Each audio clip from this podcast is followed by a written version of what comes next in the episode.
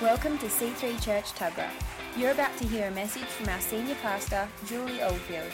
Get ready to be inspired to live your best life.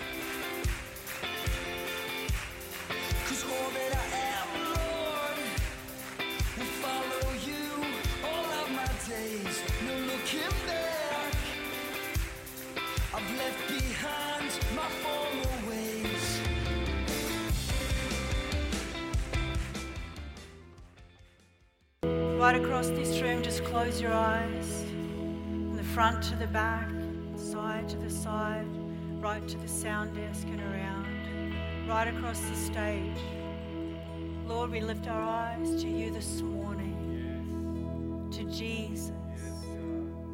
Father, we thank you that the heavens are open over this place and that your presence is with us, that you are the God who is with us, Emmanuel.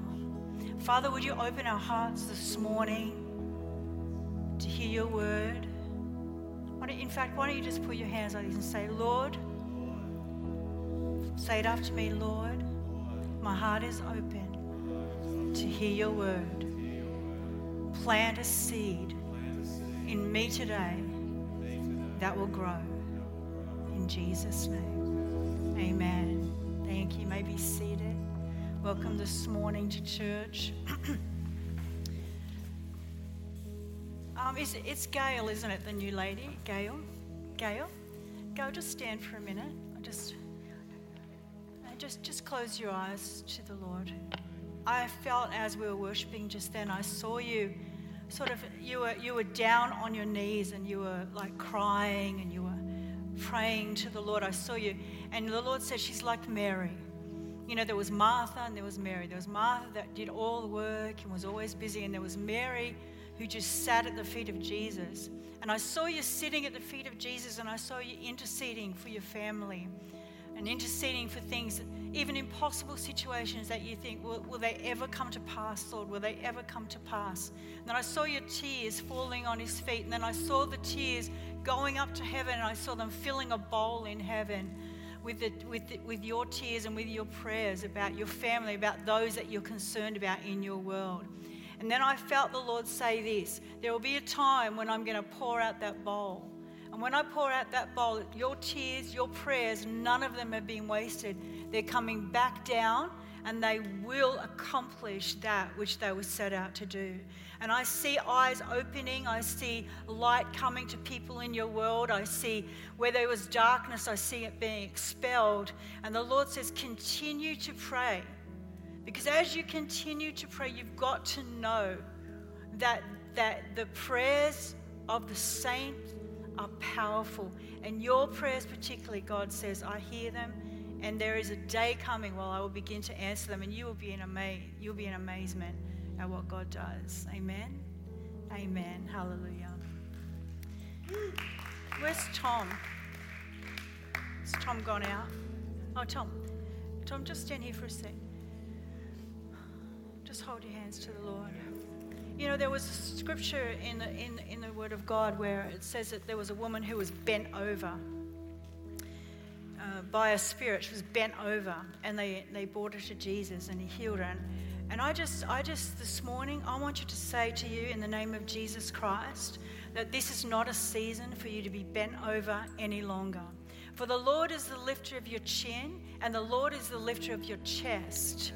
And where you've been bent over in the past, like oppressed and come under darkness, and it has controlled your life, in the name of Jesus, right now, I declare that God is lifting your chin, that He is lifting your chest, and He's taking the weight from your shoulders. And there's a supernatural transaction happening right now in your very physical body, in your spirit, and in your soul. And the Lord says this I am straightening you up, son. And where you have been underneath and others have been over, I'm making you the head and not the tail. And I'm giving you a voice that will shock many. When you speak, things will change. I'm giving you authority. The enemy has tried to tell you that you have no authority, that you're weak, that you're under, that you're below, that you're not as good as other people. But the Lord is the lifter of your chin and He's the lifter of your chest. And today there is a supernatural transaction that takes you into another realm. And the Lord says, Stand up in the name of Jesus Christ. Stand up, lift up your head for the Lord will fill you in the name of Jesus Christ. Father, fill him now. Fill him now. Come on, reach your hand towards him. Fill him, Lord. In Jesus' mighty name. Fill him, Lord. Fill him, Lord. We thank you, Lord, for a supernatural transaction of your spirit, from spirit to spirit. And I thank you, Lord, that today he would mark it in his calendar of the day when the Lord changed his countenance. In Jesus' name. In Jesus'. Come on, reach your hands towards him. Jesus' name. Jesus' name. Jesus' name. In the name of Jesus. Whew, thank you, Jesus. Amen. Amen. Oh, you heard that kiss. Thanks, Rach.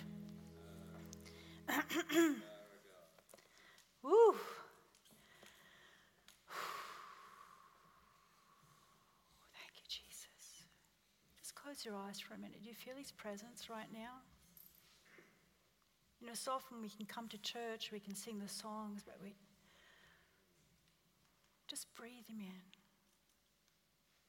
Just breathe Him in right now. It's so important that we take time, isn't it? Sometimes we just got to stop. There's so much noise. Our world is full of noise, isn't it?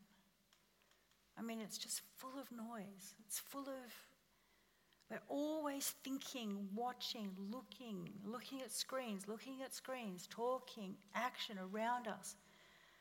And the Lord says, Be still and know that I am God. This, we need to cultivate stillness. We need to cultivate silence. We need to cultivate a space where I can find me and I can find him and I can find us together in the center of my life. Amen. Hallelujah. You're all quiet today. What's going on? You're making me nervous. Yeah, we just asked you to be silent. Yeah, okay. Okay, silence is over. Everybody, you're not in a Catholic church. Woo yay! Oh, it's good. I preached a message uh, recently from the book of Revelation, chapter 1. And I had some great insights in that from a great prophetic teacher named Mike Bickle. If you've never heard of him, he's an incredible prophetic teacher. And I think that he has some cutting edge stuff right now about what God is doing and what God is saying to his church. And so he's amazing. So everybody needs someone to speak into their lives, is that right? You know, Pastor Phil and I, as we go on and in, we get, you know, older and you know they say you get older you get wiser but to get wiser you've got to download from other spaces people that are further down the track from you and just really honor those gifts and say lord i need filling. I need teaching.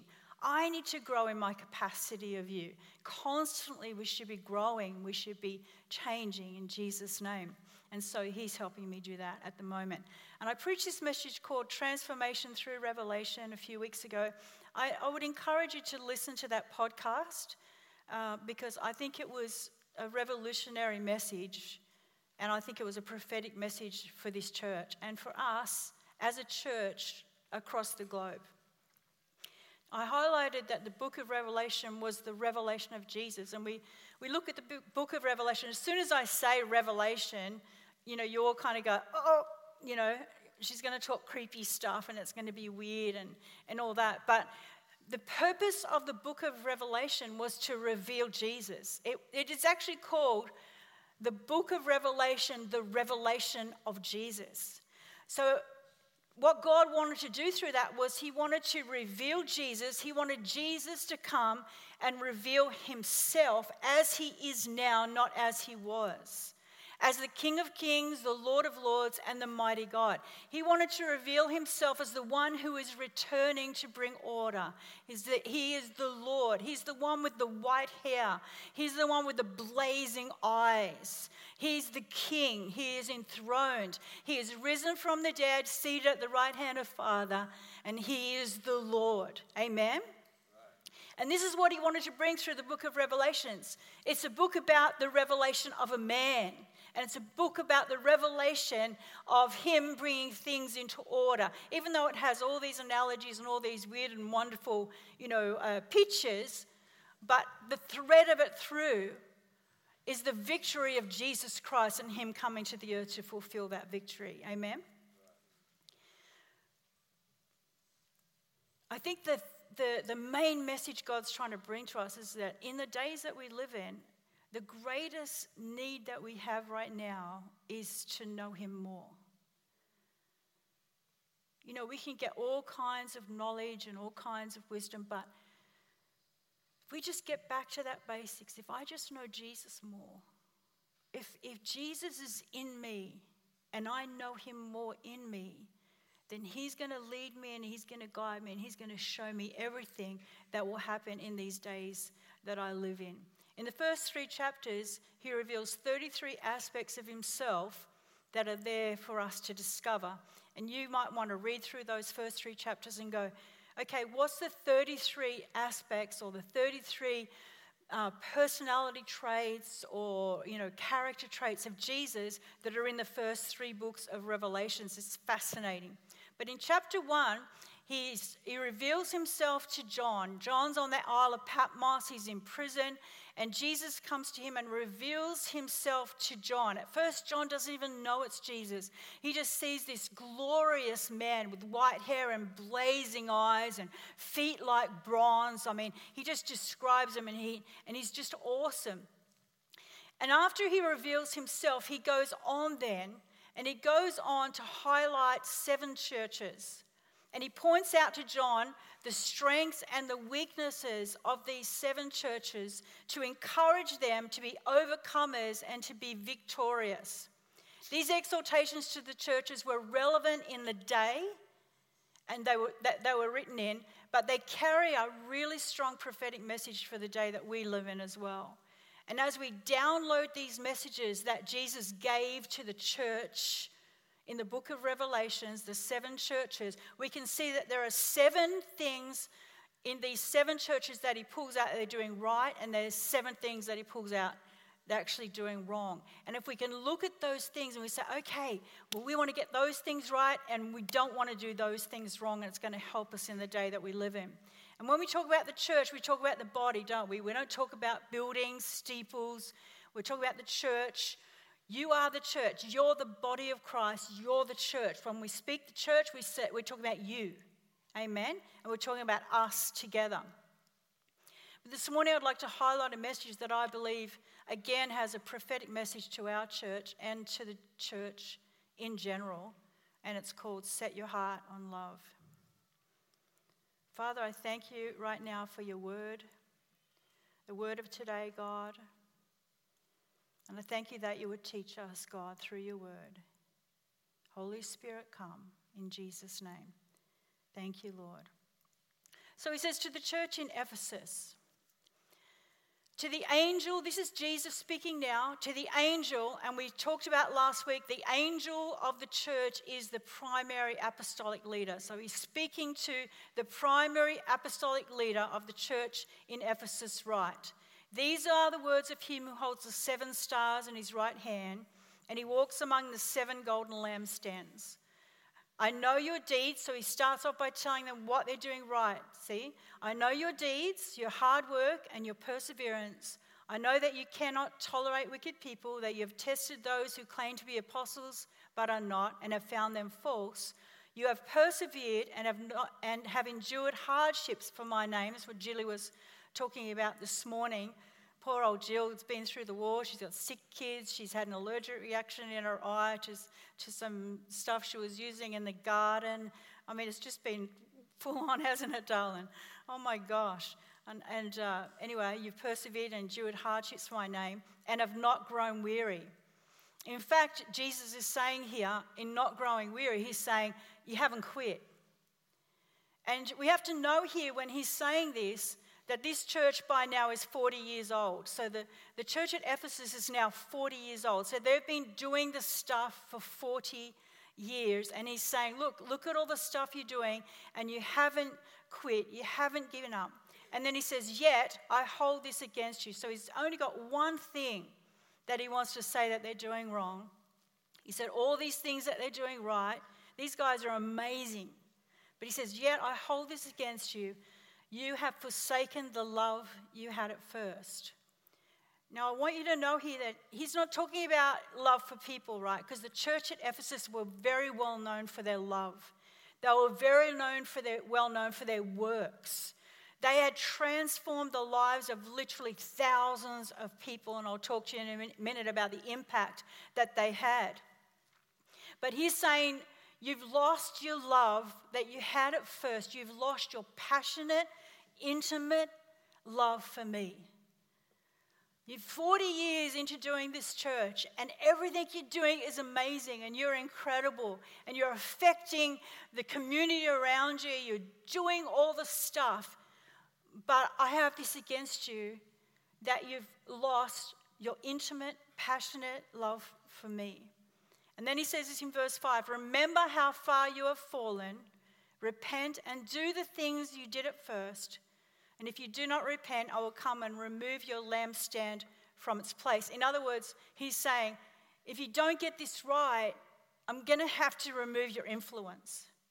I'm going to have to remove the influence that you have in the whole of Asia Minor. I'm going to have to remove that influence because I really don't want everybody thinking that this is the way that you do it. You do all works, you do all good stuff, you do stuff in the community. But the primary thing I wanted you to have was your love for me.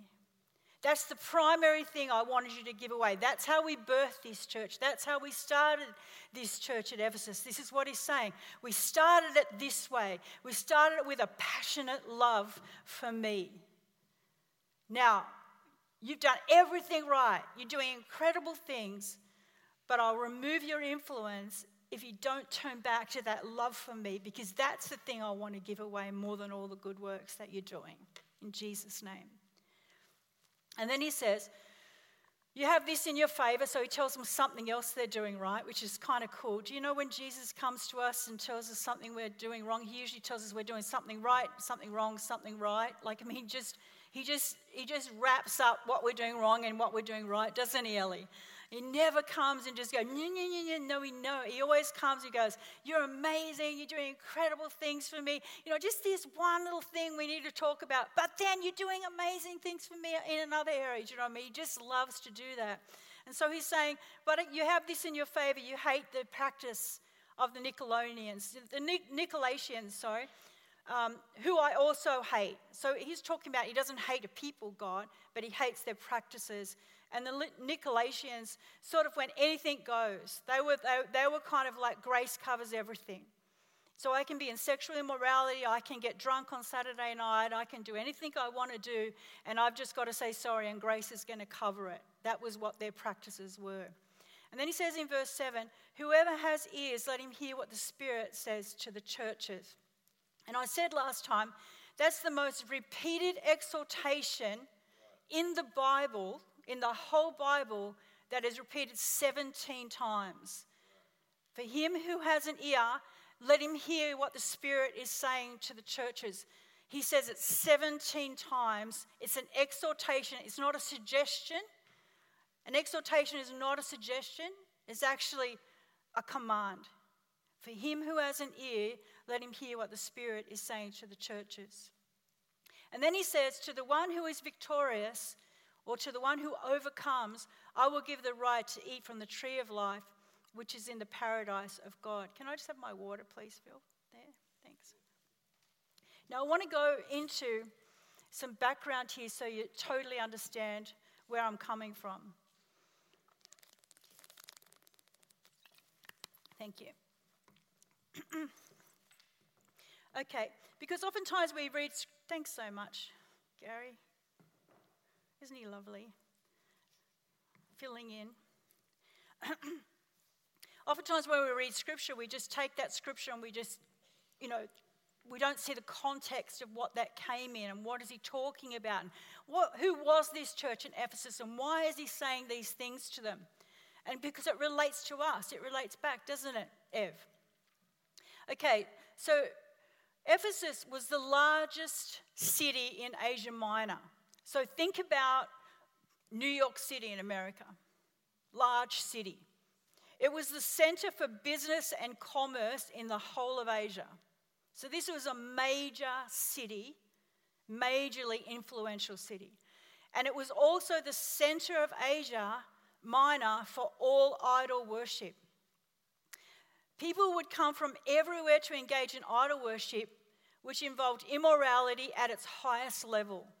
The type of idol worship they did, it combined sexual immorality and idol worship together. So everywhere in Ephesus, there was, you know, idol worship places, there was idols set up, there was sexual immorality going on publicly. It was the most disgraceful, disgusting sight. It was like Sodom and Gomorrah in that day.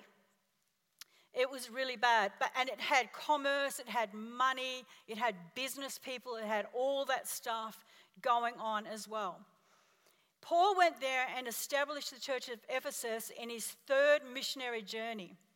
So in 53 AD, so we're talking about 53 years after Jesus died, Paul goes there to establish this church.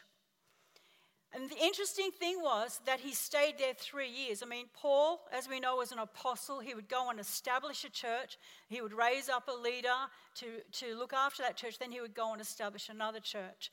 But it's interesting, he would stay, you know, like five months, he would stay 15 months, maybe at the longest. But at this church, he actually stayed three years because, in his own words, unusual manifestations of God's power were breaking out. I mean, Paul would walk through the streets and pieces of his garment or his shadow or people would get pieces of handkerchiefs and he would touch them and then people would get miracles. I'm not talking like healings i'm talking miracles. Miracles like dead raised. Miracles are like you know limbs growing you know bits that weren't there appearing. You know these were miracles. In fact it was the city that hosted the greatest revival in the book of acts in terms of impacting people so when we look at it in this context, Jesus' words in Revelation 2 were to a famous revival church that had led multitudes to the Lord throughout all of Asia and was now in its 40th year.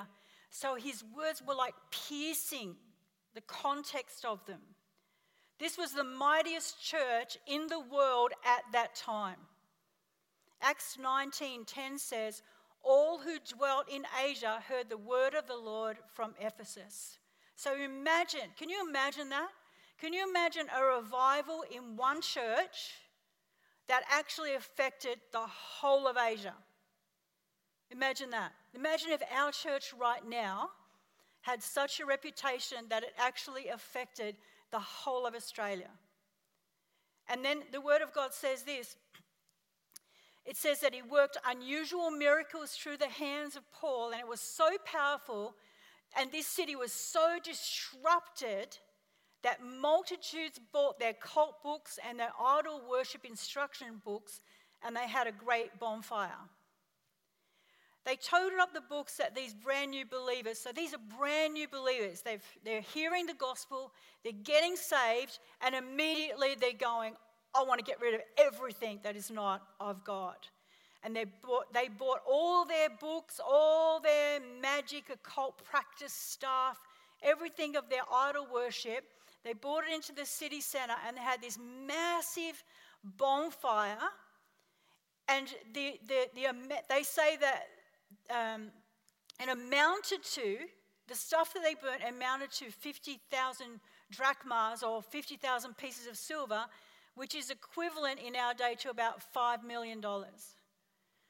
So imagine right now if, if, if, if, just say us as a church, that God used us in a miraculous way, in a powerful revival, that it touched all the regions around us, And all of a sudden, people were coming and they were just dumping all their paraphernalia on our land.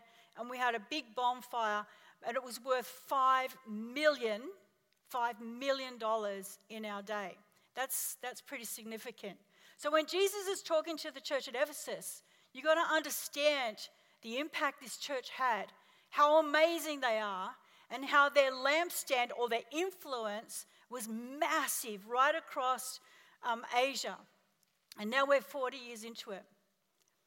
After three years, oh, I have to tell you this it says in verse 20, it said, the, the word of the Lord grew mighty and the word of the Lord prevailed. The word prevailed means conquered. It means that the word of the Lord conquered almost all of Asia. That's the kind of stuff we need to see now, don't we? We need to see that. We need, we need to be a part of that. And Jesus is saying here the key to that don't lose your first love. Don't lose your first. The key to that is being so passionately in love with Jesus that everything just flows out of you so naturally. I'm sure Paul, when he just walked around, it was because he had had an encounter with Jesus, had the scales removed from his eyes, he had seen Jesus, and Jesus had revealed to him, and he had a life changing experience. And that life changing experience not just lasted for a week, couple of weeks, and then it died out, but that lasted for his whole life until the day when he said, I have finished. I've run my race, I'm finished. It's time to go home. Like he was impassionate for Jesus his whole life. And that's the kind of thing that he's speaking about here. After three years of, of, of leading this church at Ephesus, Paul leaves and he appoints Timothy as the primary apostolic leader. I'm going somewhere here. About 10 years later, John moved to Ephesus with Mary, Jesus' mother, and John became the primary apostolic leader of the church of Ephesus around 65 AD. We don't know long, how long he stayed there because he traveled a lot, but 25 years later, now John is in prison. Now it brings us up to date. John is in prison, he's on the Isle of Patmos, and the first church that Jesus highlights after he's, after he's brought the revelation of who he is, John realizes who he is, that it's Jesus. And then he says, I need to talk to you about these seven churches. And the first church Jesus highlights is the church of Ephesus, where John had been the pastor for some years. Imagine that. Imagine that, Pastor Phil. You know, Jesus stands in front of you, King of Kings, in all his glory. He goes, I've got to talk about a few churches on the earth, and let's just start with yours. Just like, right. Okay, so so you can see how what this was like. I mean, poor John. How would you feel, Ev? Poor John. But Jesus says, "Look, it's, it's all good, John," because John's gone. Oh, You're talking about my church, you know. He says, "It's all good, John. They're doing some really good things right. It's all good." But they just don't love me like they used to, John. Now, this would have broken John's heart because what was John known as? the apostle of love. He was known as the apostle of love. He called himself John, the apostle whom Jesus loved. It was John who, at the table at the Last Supper, where was he? Right next to Jesus with his head on Jesus' breast. That's where he used to hang out. He used to hang out with his head on Jesus' breast. And he's talking to John. He's saying, You know, John, you know, you know the way you taught them how to love John? You know the way that you love me, John? And you taught them how to love me like that, John? Well, they're actually not doing that anymore. And it would have broken John's heart, I mean. They'd lost their first love. It's interesting in the final letter that Paul wrote to the Ephesian church in Ephesians 6, at the very end of it, because he wrote letters to the Ephesians church after he left to encourage them. That's what Paul did. Write letters as an apostolic leader over churches. He would write letters to encourage them. The very last letter he wrote, as if he was almost prophetically forecasting their future, he wrote, Grace be upon everyone and everyone who sets their heart to love Jesus with sincerity. He was almost saying in his last letter, keep the main thing the main thing, guys. Set your heart. You actually set your heart to love Jesus. Set your heart to love Jesus. This is not an automatic thing that's just going to happen. It's not a thing that can easily last 40 years. It's not a thing that can easily, you know, just happen. It's not just going to happen to you.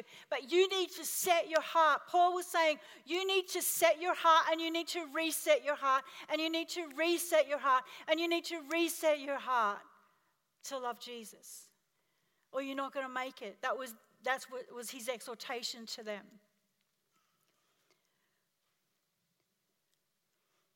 You know, if you set your heart to love Him, that's when grace is multiplied to your life. The Ephesians church had this incredible revival because everyone in that place had set their heart to love Jesus.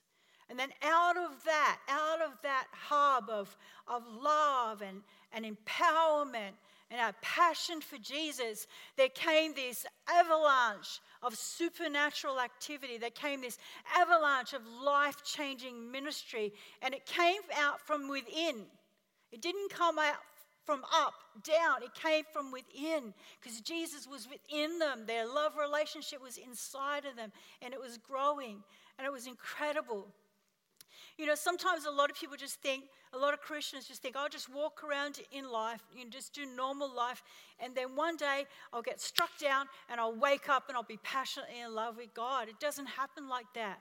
Paul said, set your heart. Set your heart. There is a grace that is given to you when you are contending in your heart to love Him more. There's a con- who knows? You got to contend with that heart, haven't you, Ellie?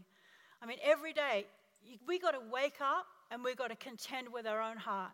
His mercies are new every morning, but every morning I wake up and I've got to, I've got to, I've got to set my heart to love Him again, to love Him more. I've come out of all these weird dreams. Anybody have weird dreams? I do. I have weird dreams. And I come out of those weird dreams, and I've got to come out of those weird dreams. I go, Oh, but Jesus, I set my heart to love you again this morning. Your mercies are new every morning. Lord Jesus, you are with me. I set my heart to love you. Amen.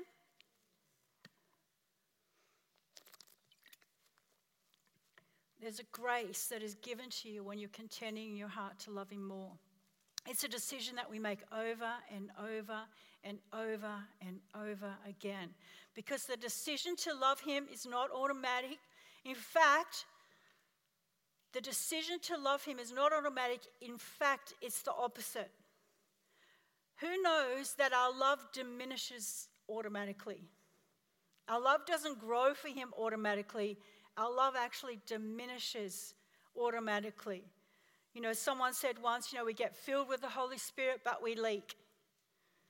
And we leak it out. We get filled with the love of Jesus. We find this intimate space with Him and then we walk away and, and it diminishes. We go into normal life and it diminishes again. And every time that diminishes, we need to step back in and set our hearts back into that space because it doesn't happen automatically. We have to reset it. We have to reset it. We have to reset it. We have to reset it. We have to reset it. We have to reset it.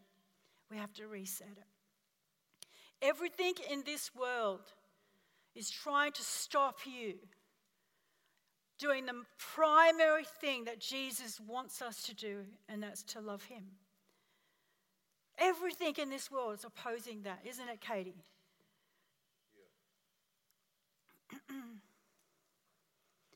Yeah. I remember in the early days of revival, you know, when, when Pastor Phil and I first planted this church, and there's many here that were with us when we did that you know, we planted, we planted in the middle of a massive revival. There was a massive outpouring of the Holy Spirit on his church, and there were unusual manifestations, as Paul talked about. There was an uh, there was unusual amount of people coming to the Lord. There was an unusual amount of Christians falling in love with Jesus, and the whole revival basically came down to one thing: I'm turning you back in love with me. He grabbed his whole church worldwide, or those that would want to partake of this massive revival. And he said, This revival that I'm doing right now is so that you will get back to your first love and fall in love with me. And we all fell in love with him. We all were revived in our hearts and fell in love with him. And you know, in your heart of hearts, you think that that's just going to automatically keep happening. You know, it's just going to, I mean, I remember cooking, you know, I'd be cooking dinner and the love of God would just hit me and I would just fall on the floor in my, in my kitchen. I'd be weeping. I'd be under the power of God and Phil come home and dinner's half cooked and so, what's going on? Where's my wife? It's like, oh, go away. I'm with Jesus. I haven't got time to cook you dinner. It was just like the most amazing experience. We lived in that space. We lived in that place, hey. And, um, and, and all of us were caught up. Was like we were caught up in something, but it didn't, it didn't drop you back down after Sunday. It's like you lived there 24 hours a day. And we were there 24 hours a day. The presence of God. We never watched TV in those days, not because we were religious, because we didn't really have time. We, we, we wanted to be with Jesus. We'd have prayer meetings in our house, and we would see the feet of Jesus turn up. We'd saw oil. We saw, we saw gold dust fall from. We saw feathers. We saw all kinds of unusual manifestations would come and people would be weeping and people would be being changed and people would run in off the streets and fall on the altar. What do I need to do to be saved? People were delivered and healed and set free. It was an incredible time.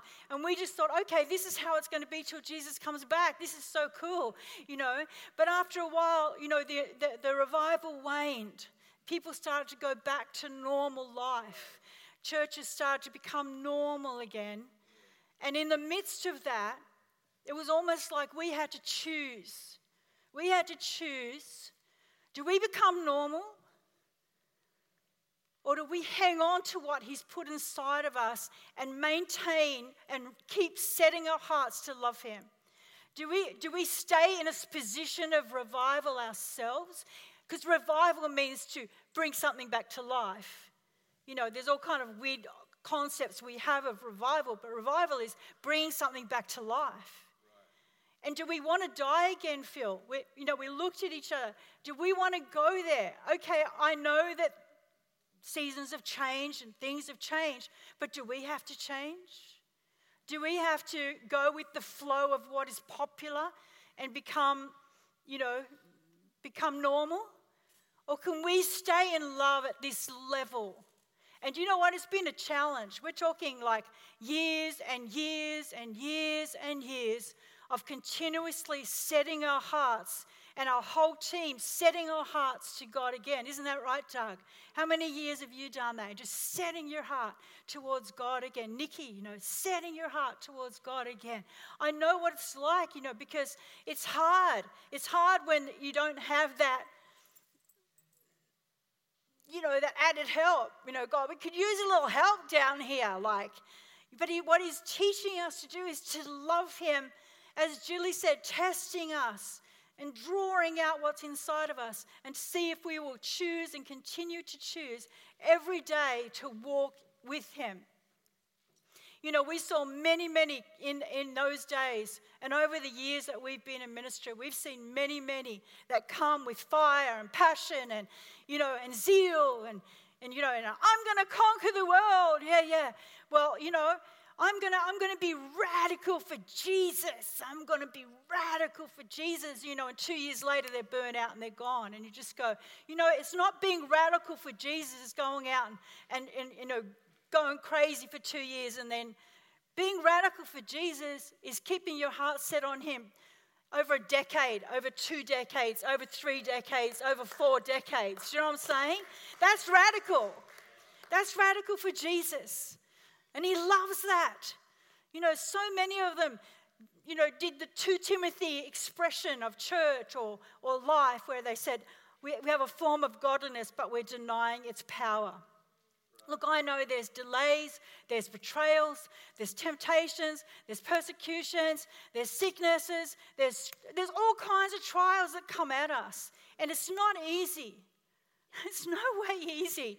You know, it's not easy for us as pastors, it's not easy for any of us as Christians. It's not easy because we're continuously, we're continuously getting buffeted, buffeted, buffeted. And I've got to set my heart I've got to set my heart. I've got to stay in love.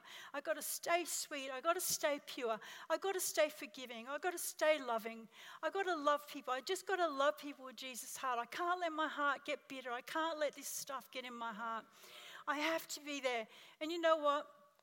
As you set your heart towards loving Him like that, He'll meet you halfway. Like, it's like the prodigal son, isn't it? It's like, you know, the prodigal son just, how many times do we have to be prodigal son? Like a lot. Like a lot. You think you have one prodigal son experience in your whole Christian life? Uh uh-uh. uh You know, it only takes a month of not setting your heart towards him and, oh, I've done it again. Haven't I? Haven't we? You know, I've done it again. I've just let everything else you know, get busy around my life and even my prayer life. My prayer life is just about, you know, what's my prayer life about lately? I'm praying for the nations and I'm praying for you people of the church and I'm, I'm praying for the, the needs in my life and I'm praying for finances. And, and, and you know, and, and slowly this thing of my relationship with Him, of spending time with Him because He loves me and I love Him, goes down to number 10 on the list. Then it goes to number 20. Do you know what I'm saying? Because, you know, this is what we do as human beings. We just, we, we, we just pull back and we just, stuff gets so big and he just gets so small. But he'll meet you halfway. Every time you do the prodigal son, you turn around and you say, I'm going home. I'm back in the big slop again. It's like I'm going home. I get this feeling in my heart like I just go, oh, I'm doing all the stuff, I'm doing everything right, just like the Ephesians church. You know, I'm, I'm doing all the stuff, and I'm sure that He's so pleased with me.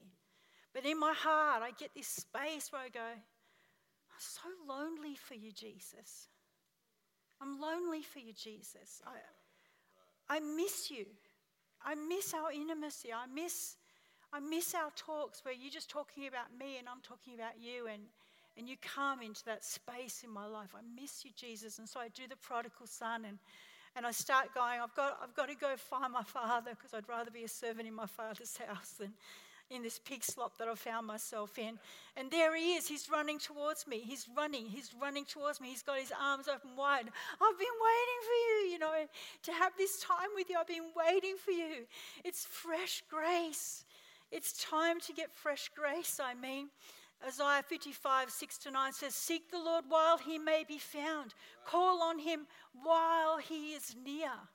You know, you know there's moments where the Holy Spirit, I've given the Holy Spirit permission now, Jackie, to speak to me. Now, I did that years ago about sin, about stuff that He wants to adjust to my life. Holy Spirit, I give you permission. You convict people of sin. I give you permission to convict my heart. I give permission. Now I give him permission.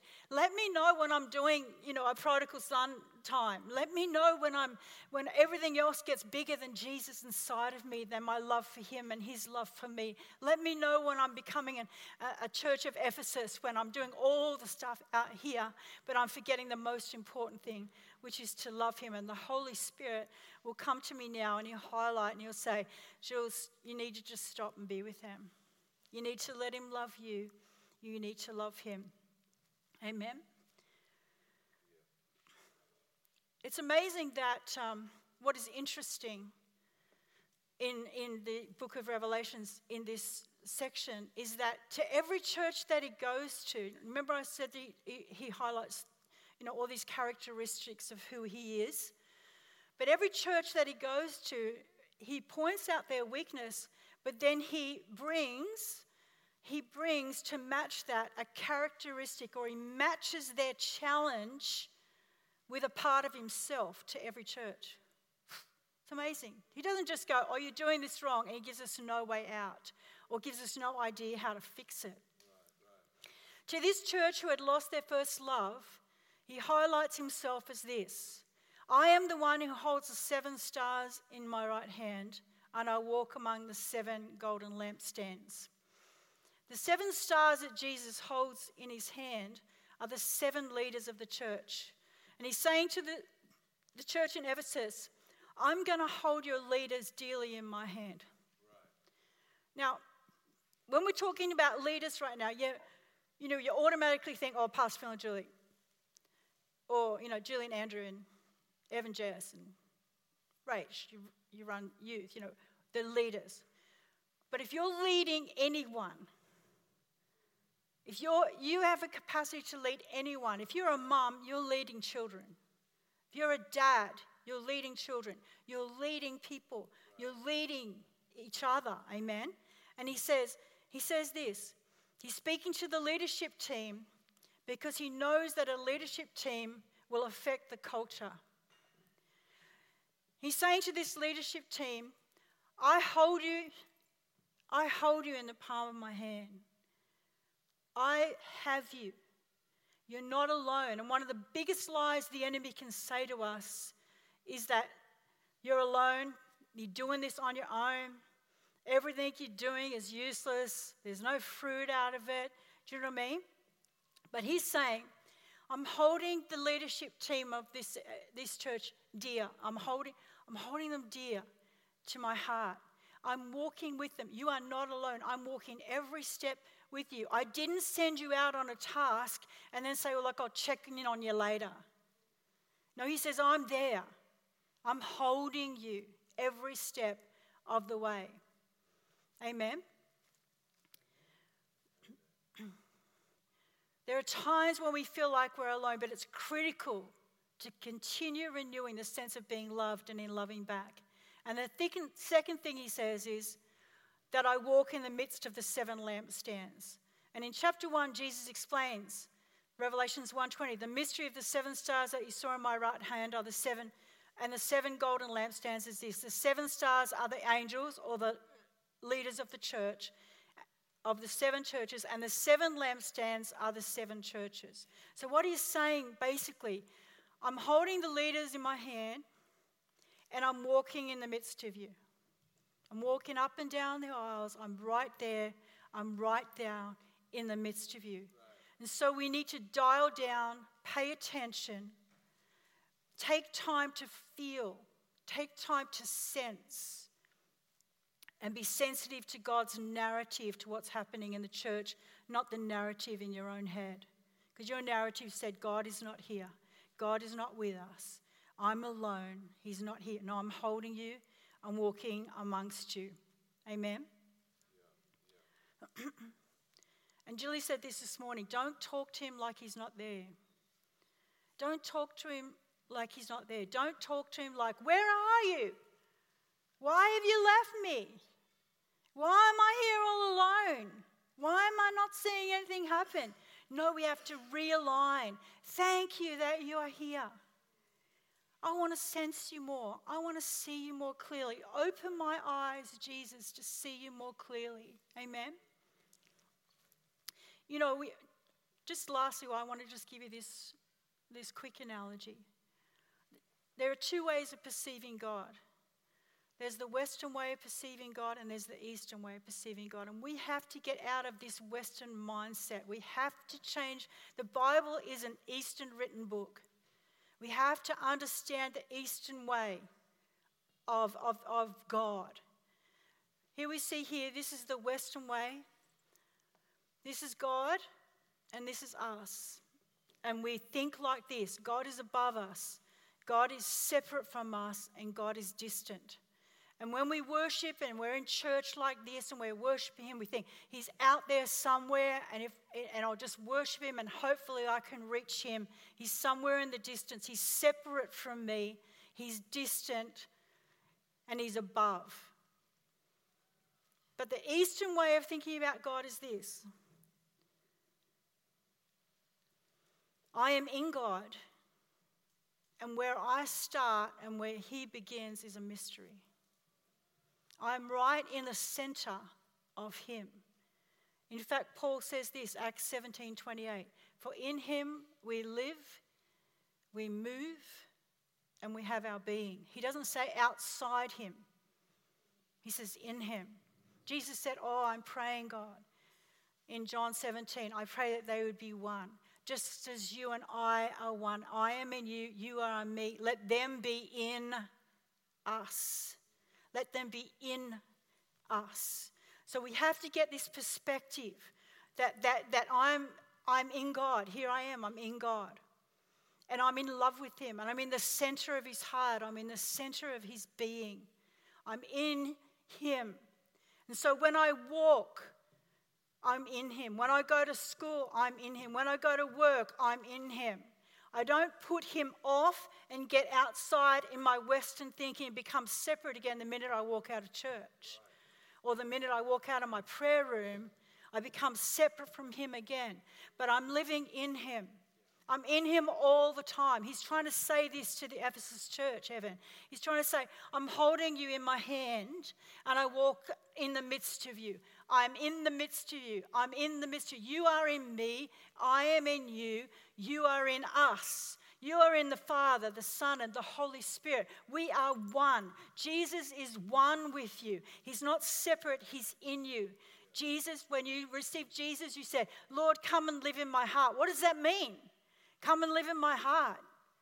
Means, Jesus, I want to be one with you. I want us to be, there be no, there be no definition about where you start and where I begin and where I begin and where you finish. That we would just be one and wherever we go, we will be like this. This is the stuff that changes the world. This is the stuff. This is that I am in him and he is in me and we are one. If we can get this mindset, this Eastern mindset, rather than this Western, you know, if I worship God hard enough, I might be able to reach Him. God is watching me from a distance. No, God's not watching from a distance. You are in Him. He is with you. He is around you. He's everywhere you go. He is there. He is in you. And when we say, God, I want to love you more, all you need to do is get the revelation that you're in Him. I'm in here. I don't have to work at this. I don't have to work hard at this. I don't have, if I work hard enough, if I pray hard enough, if I, because uh, that's what they used to do in idol worship. They'd cut themselves up and they'd work hard trying to get empowerment from the Spirit. You don't have to do that. You just have to know and believe that you are in Him already. The minute you receive Jesus Christ as your Lord and Savior, you're in God. God is all around you, He is with you. Amen.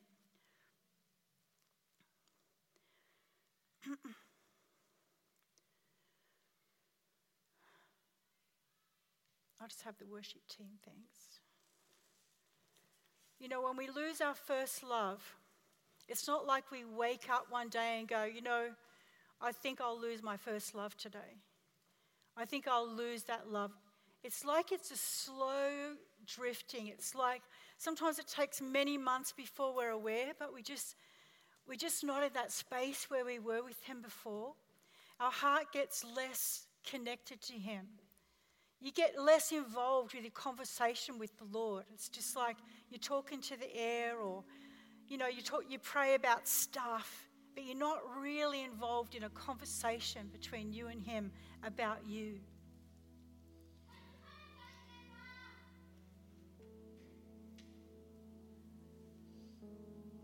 And when we get in that space, when we get in that space where kind of it's been months and I haven't really connected with Him, then it starts to affect our emotions. It starts to affect our ministry.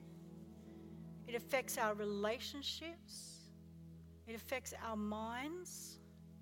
It affects our patience. It affects our grace toward other people when we don't have that fountain flowing through us from our connection with the Lord, it affects our whole life. That's why he says this is, this is the primary thing. This is the primary assignment on your life is to grow in the first commandment. To love the Lord your God with all your heart, with all your soul, with all your mind, and with all your strength. And it's interesting that Jesus says to the Ephesians church, look from where you have fallen. He only uses the word fallen for sin. Could he be saying in this scripture that not loving God is sin? That separates us from God again? If we look at all the commandments, we say, Thou shalt not murder, not commit adultery. We know all those are sin. We know all that. We know if we do those things, they're going to separate us from God. But what about number one, which Jesus called the first and greatest commandment? Love the Lord your God with all your heart, with all your soul, with all your mind, with all your strength. And Jesus said the two commandments, all of the law is wrapped up in them. Love God with all your heart, soul, mind, and strength, and love your neighbor as you love yourself. Everything is wrapped up in those two. If I can love God with everything I am, then everything around me is going to change. I'm going to love people more. I'm going to love my husband more. I'm going to be able to raise my kids more. I'm going to have peace in my house. I'm going to, I'm going to be able to do what God's calling me to do upon the earth. If somebody said to you right now, What is your primary calling on this earth? We'd all, have, we'd all be thinking about, Oh, maybe I'm an evangelist. Maybe I, you know, I've got to lay hands on the sick. Maybe I'm going to preach the gospel. What's your primary calling? Maybe I'm a missionary. You know, the right answer to that is my primary calling on this earth is to love the Lord your God with all your heart, your soul, your strength, and your mind. With everything that's inside of you, your primary calling is to love Him. And all these things flow out of that love for Him. Everything that you have inside of you because you've been with Him. They turned the known world upside down, the Bible says. And they said, they are unlearned, unskilled people, but they've turned the known world upside down. And they said of them, they, we know that they have been with Jesus. When we're with Him, He transforms us into His image. When we're with Him, He transforms the purpose of our life on this earth. When we're with Him, He fixes our relationships. He causes us to love better. When we're with Him, He sorts out our finances. He holds us in His hand. He walks in the midst of us. When we just choose to love Him, when we choose to set our heart to Him every minute of every day. Amen. And the final thing He says.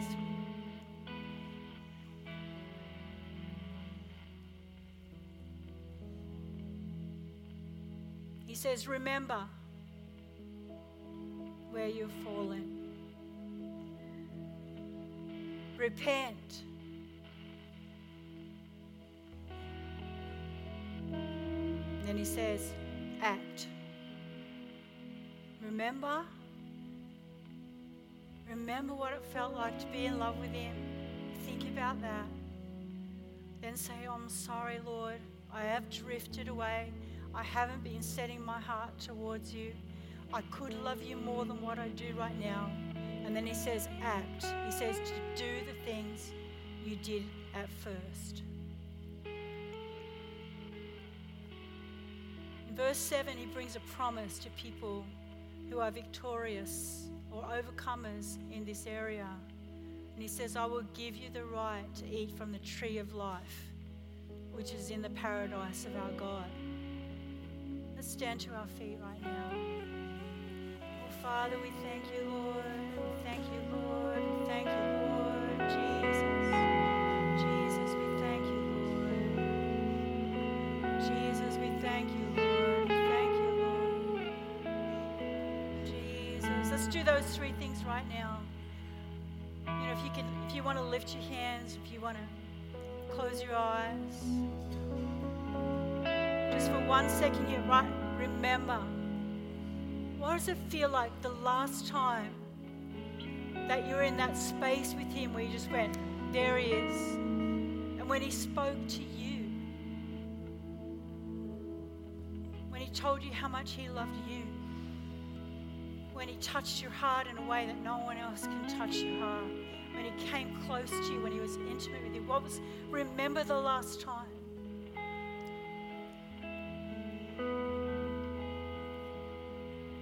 I want you to say, Lord, sorry. I'm sorry, Lord, that I've neglected that space with you.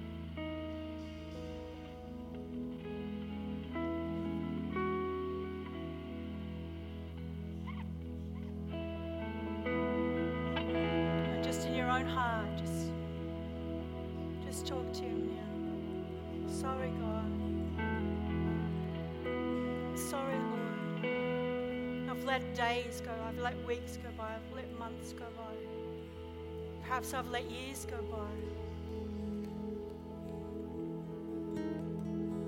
And then he says to act, to do the things that you did at first.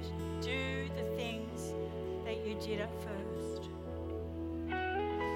So we're choosing now, Lord, we're choosing to set our hearts to love you as our primary purpose on this earth. We honor the first commandment. We honor the first and the greatest commandment to love the Lord your God with all your heart, soul, mind, and strength. And we ask that you would open up our eyes to see you, open up our ears to hear you, open up our hearts to experience you. And Jesus, give us the ability to love you. Holy Spirit, remind us of everything Jesus has said to us and bring us into that deep place Jesus' name. Just while every eye is closed, if you're here and you, you may have known God once, but you're far away from Him right now, and you just want to, I'm not going to call you out, we're just going to say a prayer right where you are. If you feel like I need to recommit my life to Jesus today. Maybe you've never known Him and you say, Well, I, I want to get in the middle. I don't want to be on the outside of God. I want to be in the middle where God is. I, I want to be in the center of God. Maybe that's you with every eye closed. Right now, just, just lift your hand up, put it down. I'm going to say a prayer with you. No one's looking around. I'm not going to call you. If you want to recommit your life or you want to give your life to Jesus this morning, just hand up and down. We thank you, Lord. We thank you, Lord. Father, I pray for a, a special anointing in this service, a special anointing on every soul. We're going to sing this song again. We're going to open up the altar for anybody who wants to come and receive some prayer, maybe some fresh anointing on their lives. We'll have our team here to pray for you. But let's just sing this one more time Jesus, only you.